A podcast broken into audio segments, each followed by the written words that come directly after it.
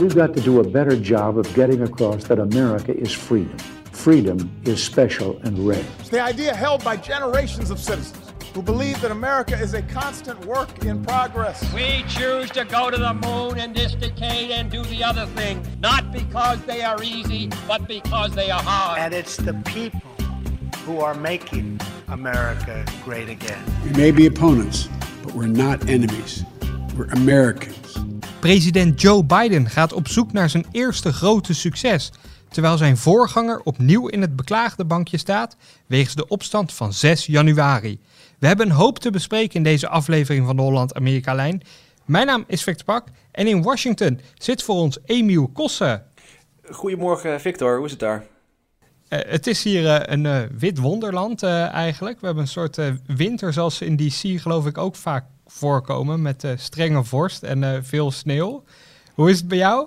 Ik heb met verbazing zitten kijken naar hoe, hoe chaotisch het in Nederland lijkt, in Nederland lijkt rondom die sneeuwstorm van jullie. normaal gesproken zijn ze in Amerika extra oplettend en krijg je al een week van tevoren een waarschuwing doorgestuurd. Pas op, het gaat sneeuwen. Uh, dan gaat de helft van de samenleving dicht. Maar jullie lijken er nog, uh, ja, lijken nog Amerikaanser te zijn geworden. Ja, dat klopt. Al krijgen wij nog geen alerts op onze telefoon, geloof ik. Dat, uh, dat doen ze in Amerika wat vaker en wat beter in ieder geval. Maar het is inderdaad flinke winterweer. Nou, bij ons rijden de treinen gewoon nog, hè? Een klassiek zwak Nederlands puntje zou ik het maar op, ophouden. Wat ook weer aan de gang is, is een impeachmentprocedure tegen Donald Trump. De voormalige president stond een jaar geleden ook al in het beklaagde bankje in de Senaat. En nu opnieuw, alles vanwege 6 januari. Maar het wordt dit keer een heel kort proces, hè? Daar lijkt het wel op. Um, Democraten en Republikeinen in de Senaat zijn het niet over heel veel dingen eens, maar over één ding wel. Um, deze impeachmentzaak uh, die moet niet al te lang duren. Uh, dat komt vooral omdat, um, ja, omdat uh, het erop lijkt dat de uitslag vaststaat. Democraten die stemmen allemaal voor, een handje voor Republikeinen waarschijnlijk ook, maar een tweederde meerderheid om Trump nog eens een trap na te geven uh, door de impeachmentzaak. Ja, dat lijkt er niet in te zitten. En dus waren McConnell en Schumer, uh, de twee uh, leiders in de Senaat, het met elkaar eens dat het ja, misschien een weekje zal duren, deze procedure. Um, dat is heel anders dan, dan de vorige. destijds, vorig jaar, over, um, over de zaak Oekraïne. ja, daar ging het, ging het weken over in Washington. Maar um, ja, op dit moment is er weinig politieke wil om er weer een heel lang slepend proces over te maken. over een president die helemaal geen president president is. Wat die impeachment allemaal doet, vooral voor, voor de Republikeinen, gaan we het aan het eind van deze podcast over hebben. We gaan eerst even kijken naar president Joe Biden. Hij is voortvarend begonnen aan zijn presidentschap. Laten we maar beginnen met wat er tot nu toe goed gaat voor de president. Ja, Joe Biden uh, die, die zit er best lekker in. Um, die was natuurlijk goed voorbereid voor het Witte Huis. Uh, zit al, uh, al tientallen jaren in Washington, weet hoe het spel werkt. in eerste instantie richtte zich vooral op, op executive orders, presidentiële decreten. Um, dat hebben we vorige keer ook uitgelegd. Die zijn niet zo heel interessant, omdat het niet echt langer termijn beleid is. Maar um, nu gaan we ongeveer zien uh, wat hij in de eerste uh, maanden van zijn presidentschap echt wil bereiken. Uh, de hoogste prioriteit is het coronasteunpakket. En um, ja, eigenlijk niemand in Washington twijfelt erover dat zo'n wet er gaat komen. Wat precies het prijskaartje wordt, um, is nog even afwachten, want er wordt nog over onderhandeld. Dat, dat duurt nog wel een, een maand. Maar ja, het feit dat dit gaat lukken, daar lijkt het in ieder geval op, dat wordt een groot succes voor, voor Biden. En dan is er nog een hele hoop goed nieuws over de bestrijding uh, van het coronavirus. het aantal patiënten in ziekenhuizen neemt af met zo'n 50% de afgelopen weken. Het aantal nieuwe coronagevallen nam af. het aantal doden nam af. Um, ja, een hoop goed nieuws dus. En je zou kunnen zeggen dat Biden de wind in de zeilen heeft. Nou zeg je eigenlijk dat Biden dus goed uit de startblok is gekomen van zijn presidentschap. Maar dat is ergens ook opvallend, want toen hij nog geen president was, zo rond de jaarwisseling, toen hoorden we democraten steen en been klagen over de verschrikkelijke voorbereiding die Joe Biden toch wel niet had. Donald Trump en, en de ministeries die toen nog onder Trump vielen, die deden helemaal niks om, om Biden voor te bereiden op dat presidentschap. Dat was een heel groot onderwerp. Blijkt dat dan toch mee te vallen? Of is dit echt te danken aan, aan het feit dat Joe Biden al decennia in DC rondloopt en iedereen toch wel kent? Nou we zitten nog echt in de uh, beginnende fase van zijn presidentschap. Een hoop ministersposten zijn nog niet ingevuld. Um, die ministeries die moeten, nog, uh, die moeten echt nog wel op gang komen. Ehm, wat dat betreft is het even afwachten in hoeverre ehm, eh, dat deel van het Washingtonse systeem al werkt.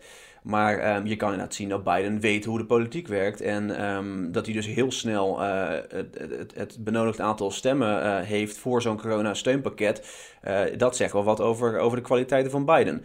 Um, wat betreft die, die overgangsperiode waar Trump niet zou hebben meegewerkt om, ja, om, om dus de, de Biden-kabinetsleden een beetje voor te bereiden. Ja, daar zit ook weer een deel politiek in. Um, natuurlijk, op het moment dat er iets van een, een, een, een obstakel was, dan gingen die democraten meteen naar de media toe. En ja, berichten die media daar groot over. Um, dat is even afwachten, maar het zou best kunnen blijken dat dat een beetje over de top was. Voor Biden was het coronavirus en het weer aanzwengelen van de economie cruciaal. Dat corona-steunpakket, dat daarvan zei je dat het over grofweg een maand wordt aangenomen. Ze zijn nu dus nog aan het debatteren. Heb je al een idee wat daarin komt te staan? Um, ja, en dat komt vooral omdat de Democraten van plan zijn um, het als partij uh, door het congres uh, te duwen. Um, dus met meerderheden in de Senaat en het Huis van Afgevaardigden. Biden heeft een, een plan naar buiten gebracht ter waarde van 1,9 biljoen dollar. En ja, dat bestaat uit een aantal onderdelen. Uh, er gaat uh, uh, veel geld naar vaccinaties, um, naar de logistiek rondom die vaccinaties. Dus dat geld gaat naar de staten toe. Dan is een, een hele smak geld dat de staten krijgen om zelf uit te geven. dat, dat komt omdat veel staten zeggen dat ze minder belastinginkomsten hebben gehad het afgelopen jaar. Um, en dan zijn er nog de, de persoonlijke checks. Um, Joe Biden die had beloofd om 2000 dollar naar um, zo'n beetje elke middenklasse Amerikaan uh, te sturen. Uh, eh, 600 dollar daarvan is nog onder Trump uh, verstuurd. En um, hij, hij, probeert nu die laatste 1400 dollar um, ook te sturen. Je zegt nu die, die laatste 1400 dollar daaruit maak ik op dat je bedoelt dat Trump ook al eens had gezegd dat er zo'n 2000 dollar naar, naar, naar de Amerikaanse belastingbetaler moest gaan als, als duwtje in de rug in deze barre tijden. Daar was onder Trump net geen meerderheid voor. Nu probeert Biden dat wel voor elkaar te krijgen. Maar wie stribbelt nou nog tegen? Want je zou zeggen dat als Trump het al steunde, dat de Republikeinen het ook misschien wel een goed idee vinden. Ja, het is een, een rare discussie eigenlijk, um, die stimulus checks. Want um, als je uh, kijkt vanuit uh, puur economisch opzicht, um, is het misschien niet het beste beleid om, uh, om zo'n beetje de helft van het land 2000 dollar te sturen. Zeker als je weet dat heel veel Amerikanen, de grote meerderheid, gewoon een baan heeft behouden, um, van het huis kan werken, et cetera. En dus helemaal niet zoveel last heeft van, van het coronavirus wat dat betreft. We hebben ook gezien bij de afgelopen ronde aan checks dat heel veel Amerikanen dat geld gewoon op de, de spaarrekening hebben gezet. Ja, en dan heb je er dus eigenlijk als land niet zo heel veel aan um, als je de economie wil weer aanzwengelen. Om, um, ja, om mensen maar gewoon checks te geven die ze dan misschien helemaal niet uitgeven.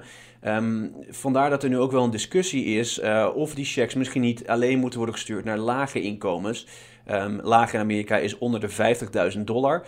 Um, daar debatteren de Democraten met elkaar over. Want wat ik zei, uh, de Democraten denken dat pakket zelf te kunnen um, ja, te kunnen goedkeuren met alleen democratische stemmen. Um, het lastige natuurlijk is dat het klinkt nogal fijn hè, om, uh, om, om geld te sturen aan kiezers. Hoe kun je daar nou tegen zijn?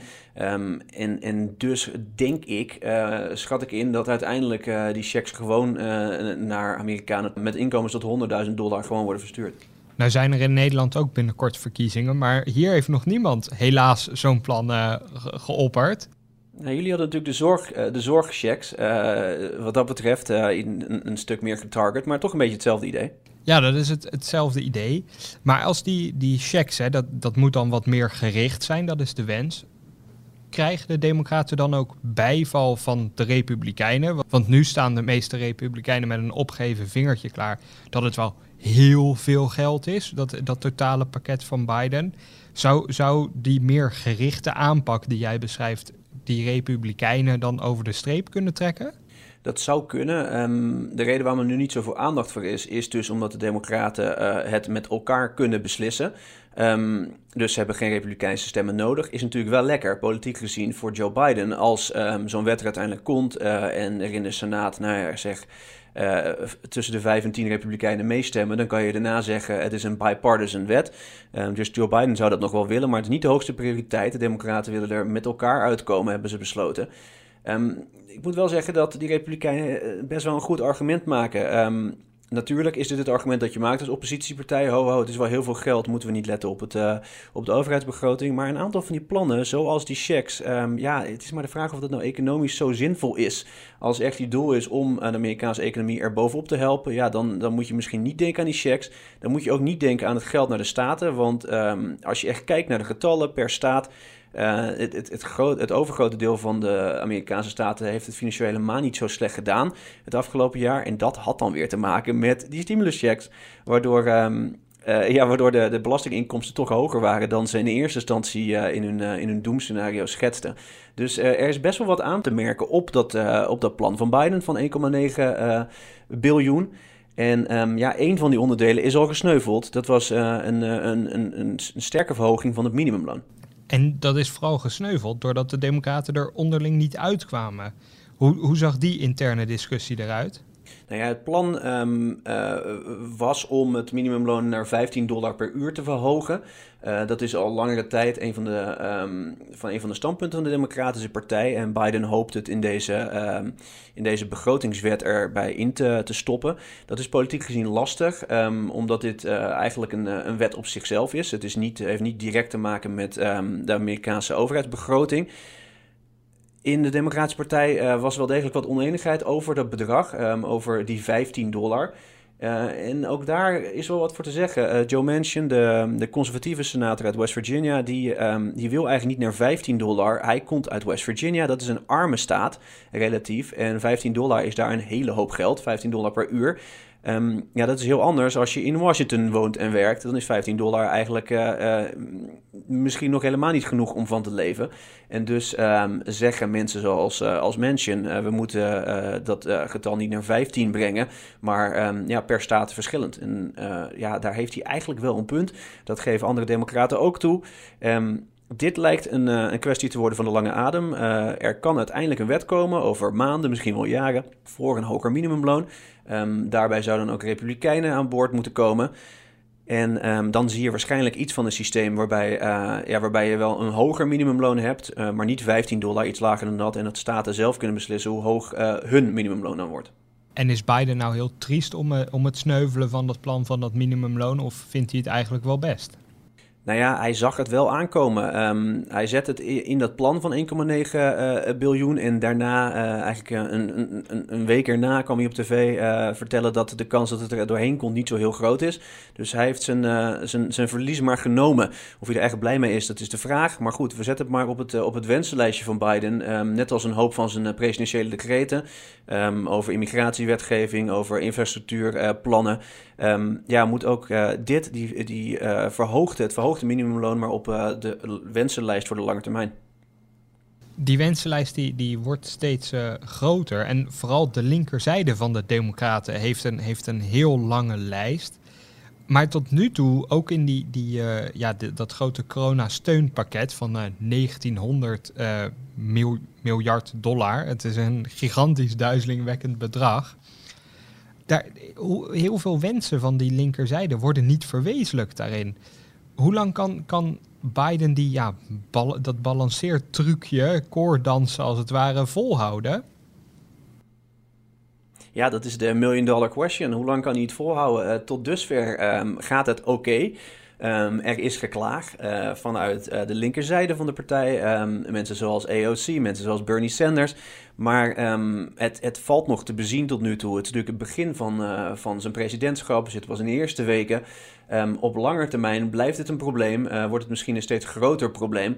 Iemand die daarvan nu al de druk ondervindt is Chuck Schumer, de democratische leider in de Senaat ja, die wordt van alle kanten onder druk gezet om, uh, om toch wat uh, meer progressieve plannen naar voren te schuiven. En als hij dat niet doet, krijgt hij misschien een, uh, een, een, uitdaging in de voorverkiezingen in 2022. Dat soort dingen gaan we vaker zien. de druk van de linkerpartij neemt waarschijnlijk alleen maar toe op Biden als hij niet um, ja, zeer progressieve plannen omarmt. Maar ja, de politieke werkelijkheid is, is dermate um, uh, dat Biden eigenlijk helemaal niet zulke linkse plannen kan gaan pushen.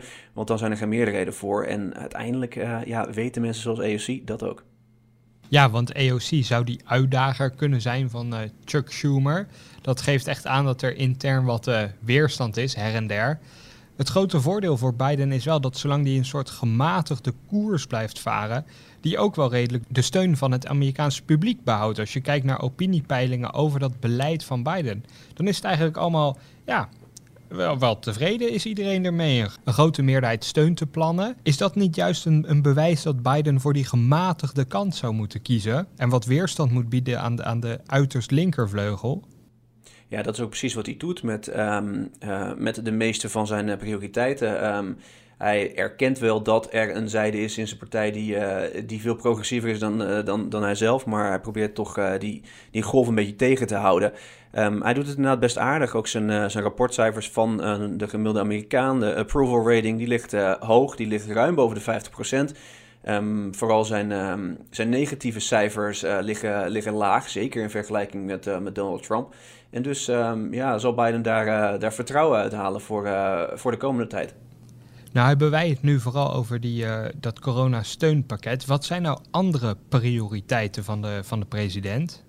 Nee, op dit moment even niks.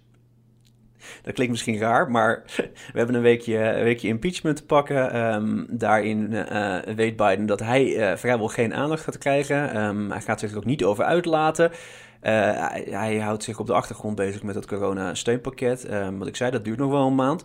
Kijk, daarna wordt het interessant. Dan moet, hij, moet hij echt een, een lijst met plannen gaan, gaan bedenken. Daar kan je bij denken aan infrastructuur, aan een grote, een groot stimuluswet wat dat betreft. Um, en er zijn een hoop milieuplannen die, um, die Biden er doorheen wil, uh, wil krijgen. Uh, daar gaat een hele hoop tijd overheen. En ik denk dat, die, dat zijn team nu aan het uh, overwegen is uh, wat het handigste is om, om eerst een onderwerp te doen zoals infrastructuur, waar Republikeinen ook kunnen meewerken. Of ja, nu al milieu te gaan doen, of die twee aan elkaar te koppelen. Dat kan natuurlijk ook. Nou, hij ziet dus goed uit de startblokken wat dat betreft. En je, je noemde al ook zijn approval rating, die op zich wel netjes was. Mij viel daarin wel op dat, dat de zogenoemde honeymoon fase van een presidentschap, vrijwel iedere president heeft die. Nadat, nadat hij het ambt betreedt, dan, dan is eigenlijk iedereen fan van je en je hebt weinig haters. Dat is eigenlijk al decennia zo. Maar je zag dat bij Trump al verschuiven en nu bij Biden ook. Ze hebben allebei wel een, een in orde approval rating, maar er zijn ook een hele hoop mensen die het, die het nu al niks vinden. Bij Trump was het 45, 45. Bij Biden ligt het dan zo rond de 57, 38. Dat is toch een vrij forse mate van afkeuring die, die Biden nu al te pakken heeft, om het maar zo te noemen. Komt dat nou gewoon door de polarisatie of, of heeft dat nog een andere reden? Nou ja, laten we niet uh, vergeten hoe uh, de afgelopen verkiezingsrace, hoe het eraan toe ging. Hè? En um, ja, uh, op 6 januari waren er nog duizenden mensen bereid om in Washington um, het kapitool aan te vallen, omdat de verkiezingen zogenaamd waren gestolen. dat zie je natuurlijk terug. Er is een deel van Amerika dat nog steeds weigert te geloven dat Joe Biden heeft gewonnen.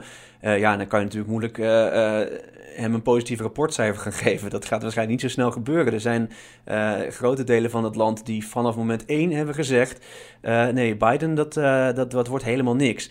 Maar um, juist in dit gepolariseerde landschap, om een approval rating te krijgen van 58% ongeveer, um, dat is eigenlijk helemaal niet zo slecht. dat betekent dus dat er ook een aanzienlijk deel is van de Republikeinen, die, um, de Republikeinse kiezers, die nu zegt, tot nu toe, heeft Biden het prima gedaan. Dus ik zou er vooral een positieve uh, boodschap uithalen. Maar ja, het klopt. Uh, de honeymoon-periode, zoals we zagen, uh, nou pakweg 20, 30 jaar geleden, die is er niet meer. Waar je misschien wel een beetje ziet, is, is de behandeling van de media van Biden. Want Biden wordt met, met kid gloves aangepakt, zoals de Amerikanen hier zeggen. Weinig kritische vragen. En um, eigenlijk alleen Fox News is, ja, is, is uiterst kritisch op, op Biden tot nu toe. Over positieve noten. We hebben tegenwoordig weer een nieuwe rubriek in de podcast. Dus laten we snel luisteren naar Amerikanist Koen Petersen. Hi, Barack Hussein Obama. Hi, George Herbert Walker Bush. William Jefferson Clinton. Do solemnly swear. De presidenten van Petersen. So help me God. In april 1865 werd de Amerikaanse president Abraham Lincoln in een theater in Washington vermoord. Op zichzelf is dat natuurlijk al een schokkende en bijzondere gebeurtenis. Maar wat het nog bijzonderder maakte, was dit ook tegen het einde van de Amerikaanse burgeroorlog gebeurde. En de spanning in Washington eigenlijk nog veel groter was dan normaal. Die burgeroorlog was in 1861 uh, begonnen toen zuidelijke staten uit de Unie stapten omdat zij de slavernij wilden behouden en de noordelijke staten dat wilden afschaffen. En 700.000 slachtoffers later was de burgeroorlog min of meer beëindigd. Het noorden had gewonnen en de Verenigde Staten werden zonder slavernij hersteld.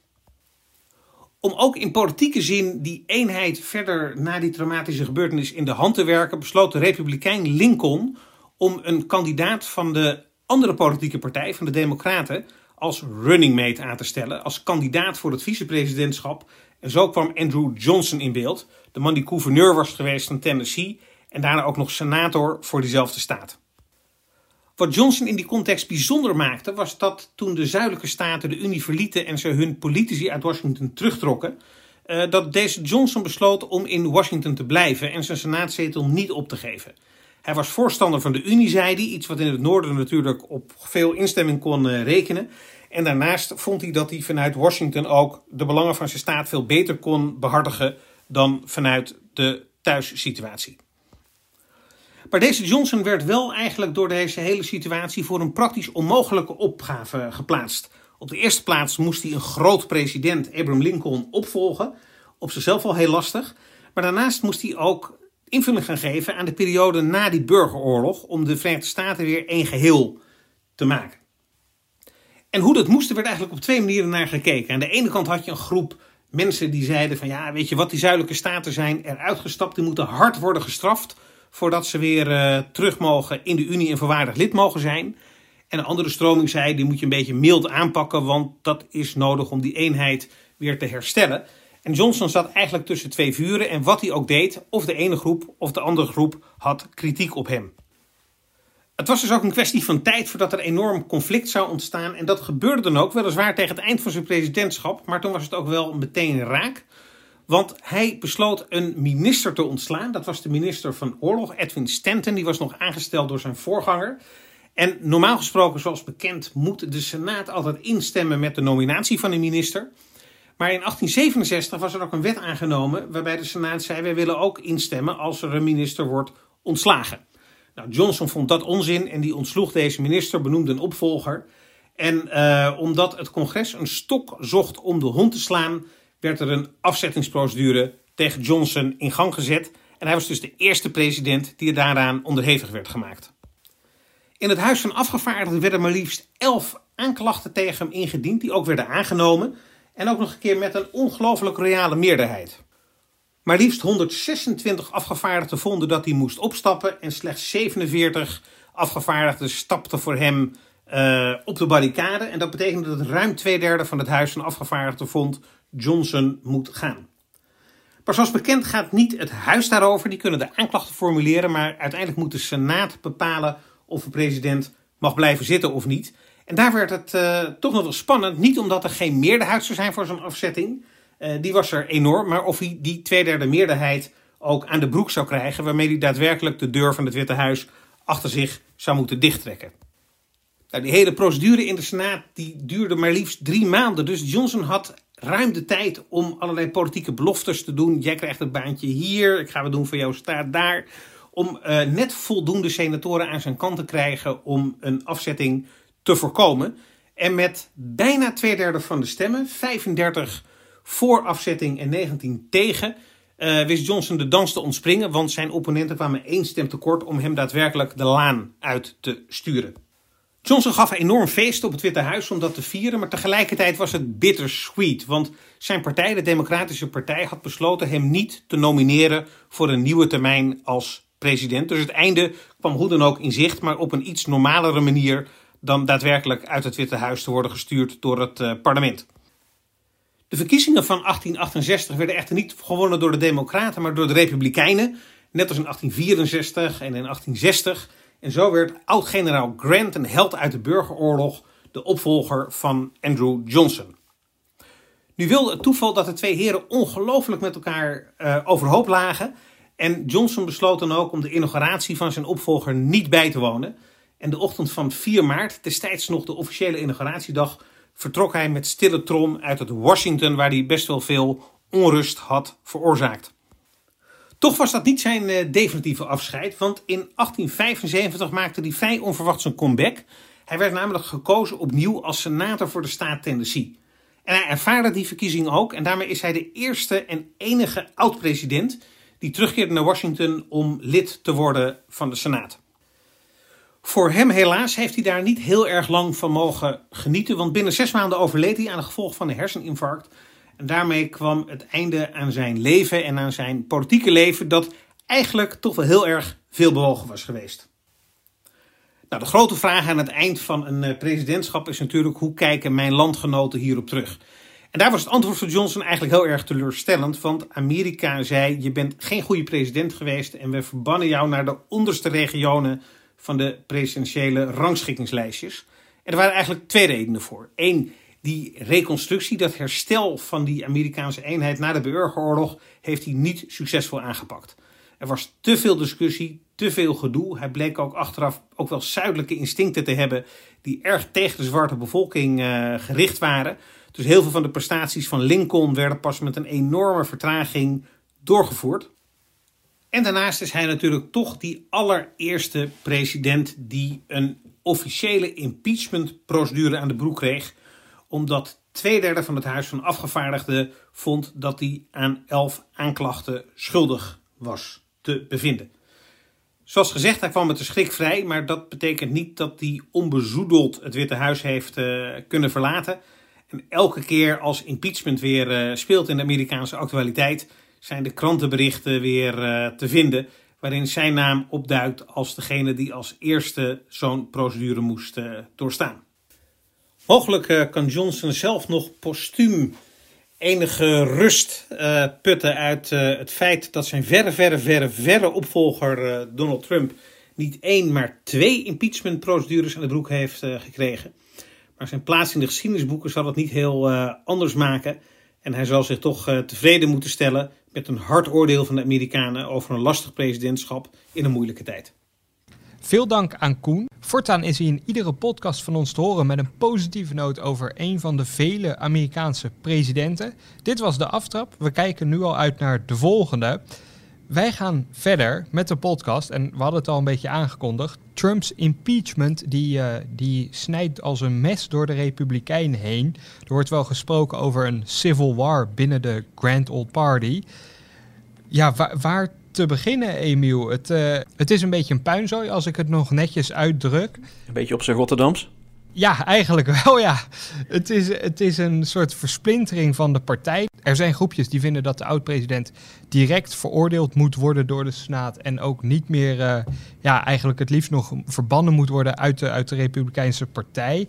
Anderen zijn nog steeds idolaat van, van Trump en, en hopen maar dat hij in 2024 weer de kandidaat wordt. Is dit nog een beetje bijeen te brengen? Nou ja, um, het, het, het, overgrote deel van de Republikeinse Partij, um, zeker in het Huis van Afgevaardigden, um, is gewoon nog op de hand van Donald Trump.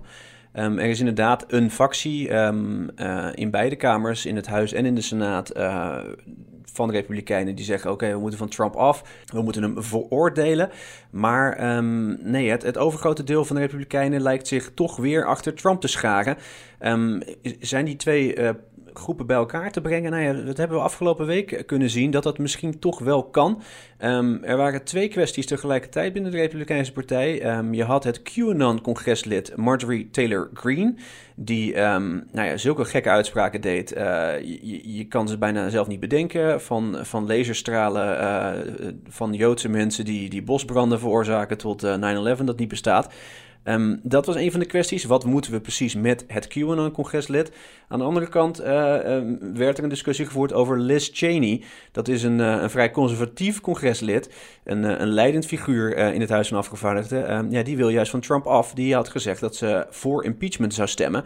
En pardoes kreeg ze heel veel kritiek van republikeinse collega's. Die kwesties die speelden zich tegelijkertijd af. En uiteindelijk was het Kevin McCarthy, de leider in het Huis van Afgevaardigden, ja, die eigenlijk een soort positie in het midden aannam. Hij wilde Green niet straffen. En hij wilde Liz Cheney uh, haar plek laten behouden. Oftewel, op die manier probeert hij, uh, ja, probeert hij toch die twee eh, groepen binnen de Republikeinse Partij, die echt heel verschillend van elkaar zijn, bij elkaar te houden.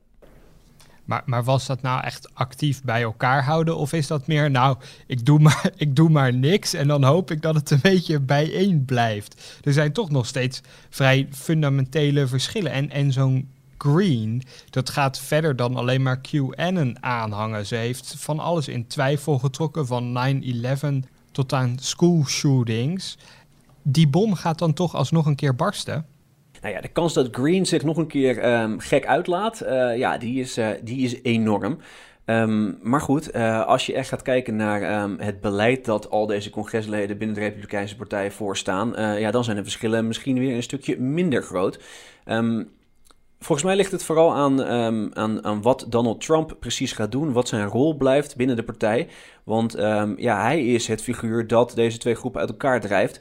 Als Trump van het toneel verdwijnt, ja, dan, um, dan kan je je voorstellen dat uh, de congresleden zoals Cheney en Green toch bij elkaar gaan zitten en een, uh, een, een pad voorwaarts uh, bedenken met elkaar. Um, er zijn natuurlijk altijd grote verschillen binnen zo'n partij. De Freedom Caucus binnen de Republikeinse Partij die de Tea Party voortbracht. Die, um, die heeft altijd samen ingezeten met mensen zoals Mitt Romney, die heel ander een soort beleid voor, voor staan. Het grote probleem nu is natuurlijk Donald Trump.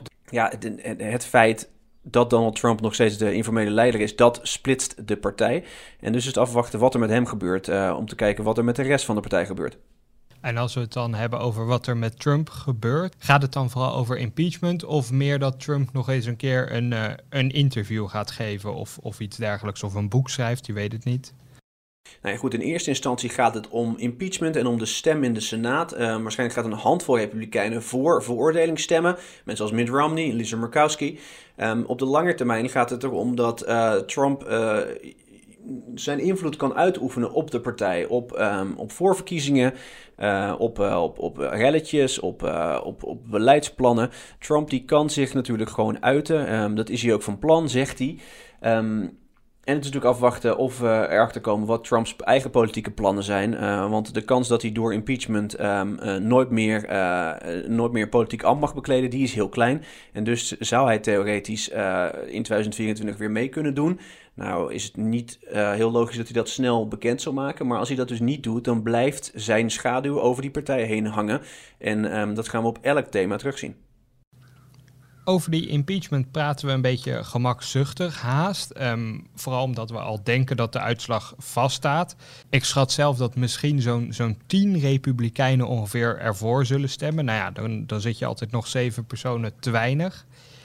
Toch is het belangrijk, waarom wordt Trump nou alsnog geïmpeached? Ja, zo'n goed punt dat je maakt. Dat zie je ook in heel veel van de verslaggeving hier.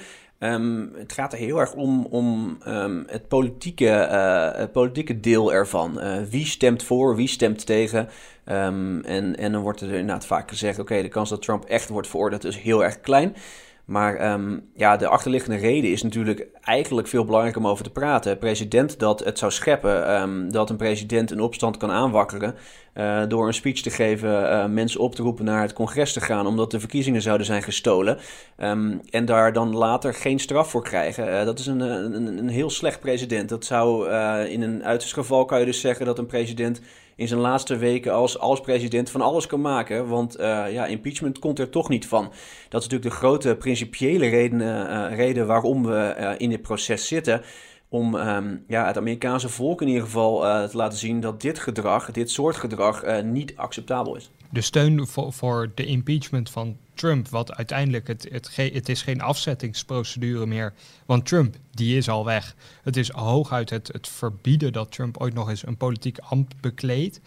Die, die, dat hele proces, de, de, het verweer van Trump is van ja, weet je, ik ben al weggestemd, of het, het verweer van zijn advocaten. Dus deze hele procedure is ongeldig. Het is onconstitutioneel, zoals ze dat dan zeggen. Dat wordt heftig betwist door allerlei wetenschappers en door de Democraten niet te vergeten. Ja, dat is overigens nog best een lastige discussie. Uh, de grondwet is er helemaal niet zo duidelijk over. Maar um, ja, de reden waarom we deze discussie voeren, uh, de discussie over uh, Trumps gedrag, is natuurlijk hoe, ja, hoe gestoord het was. dat er duizenden mensen het, het kapitool binnenstormen. En um, ja, dat valt een beetje weg als alle republikeinen het gaan hebben over de vraag of het wel grondwettelijk oké is om, om dit proces te hebben. Toch zijn er dit keer wel meer Republikeinen dan de vorige keer die, die voor, de, ja, voor de veroordeling van, van Trump gaan, gaan stemmen. Gaat dat dan nog een beetje effect hebben dat dat Amerikaanse publiek ook gaat inzien dat zoiets als 6 januari totaal absurd is en ook niet meer zou moeten voorkomen? Nou je mag hopen dat inderdaad de meeste Amerikanen dat, dat, dat denken. Um, daar ga ik gemakshalve ook maar van uit. Uh, in peilingen laten, peilingen laten altijd nog zien dat er uh, nou ja, 20, 30 procent zegt dat uh, Biden niet echt heeft gewonnen. Um, dat Trump niet echt verantwoordelijk was voor die rellen. Um, maar goed, uiteindelijk, als je Amerikanen vraagt: is het oké okay om het kapitool binnen te vallen? Dan, dan zegt natuurlijk vrijwel iedereen dat dat niet oké okay is. Over die peilingen. Een, een mm -hmm. kleine meerderheid van het Amerikaanse publiek in, in een paar peilingen, en die kunnen er altijd naast zitten. Maar een, kleine meerderheid zou wel voor veroordeling zijn. Waarom zijn er dan zoveel Republikeinen, toch grofweg zo'n vier op de vijf of zo, zijn daar niet voor? Er zijn een aantal redenen voor. Um, als je uit een staat als Alabama komt, um, dan kijk je naar wat, jou, uh, wat jouw kiezers zeggen. En daar zegt uh, bijna niemand dat, dat Donald Trump moet worden afgezet. Um, en daarnaast heb je dus die invloed van Trump zelf. Uh, Trump die, um, die praat met, uh, met congresleden, die belt met senatoren. Um, ja, om er maar zeker van te zijn dat, uh, dat zij doorhebben wat voor invloed hij nog wel niet heeft. Een beetje als een, als een maffiabaas. en, zo, en zo zitten die republikeinen een beetje in, ja, in een heel lastig parket. Dus uiteindelijk dan komt het erop neer dat dit allemaal tot niets loopt, maar dat er dan een, een signaal, zoals ze dat dan zeggen, is afgegeven dat zoiets als 6 januari niet kan en, en dat er dan in ieder geval geprobeerd wordt actie tegen je te ondernemen. Dat is natuurlijk, dat is natuurlijk best wel wat waard. Um, uh, je, kan het ergens een beetje vergelijken met wat er bij jullie gebeurde een x aantal weken geleden. Dat het kabinet opstapte na uh, de toeslagaffaire. Um, een, een, relatief symbolische stap, omdat het kabinet er nog steeds zit. Maar ook wel een belangrijke stap om aan te tonen dat, um, ja, dat je als regering niet zomaar alles kan maken.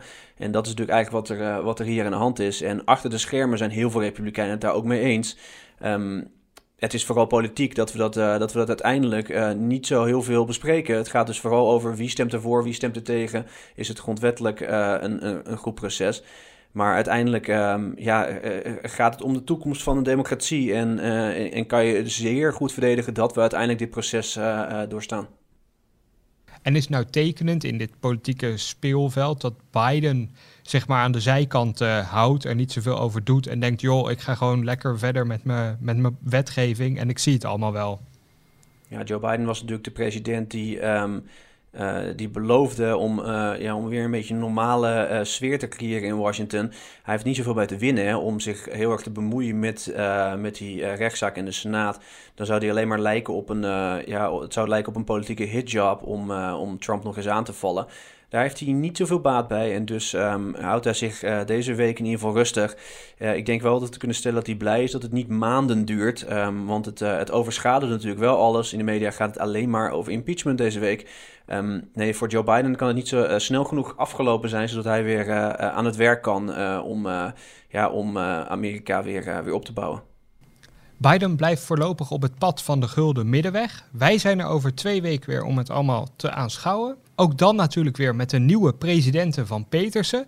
Wilt u die podcast vanzelf ontvangen, vergeet u niet te abonneren via uw favoriete podcastplatform. Hartelijk dank voor het luisteren en graag tot dan.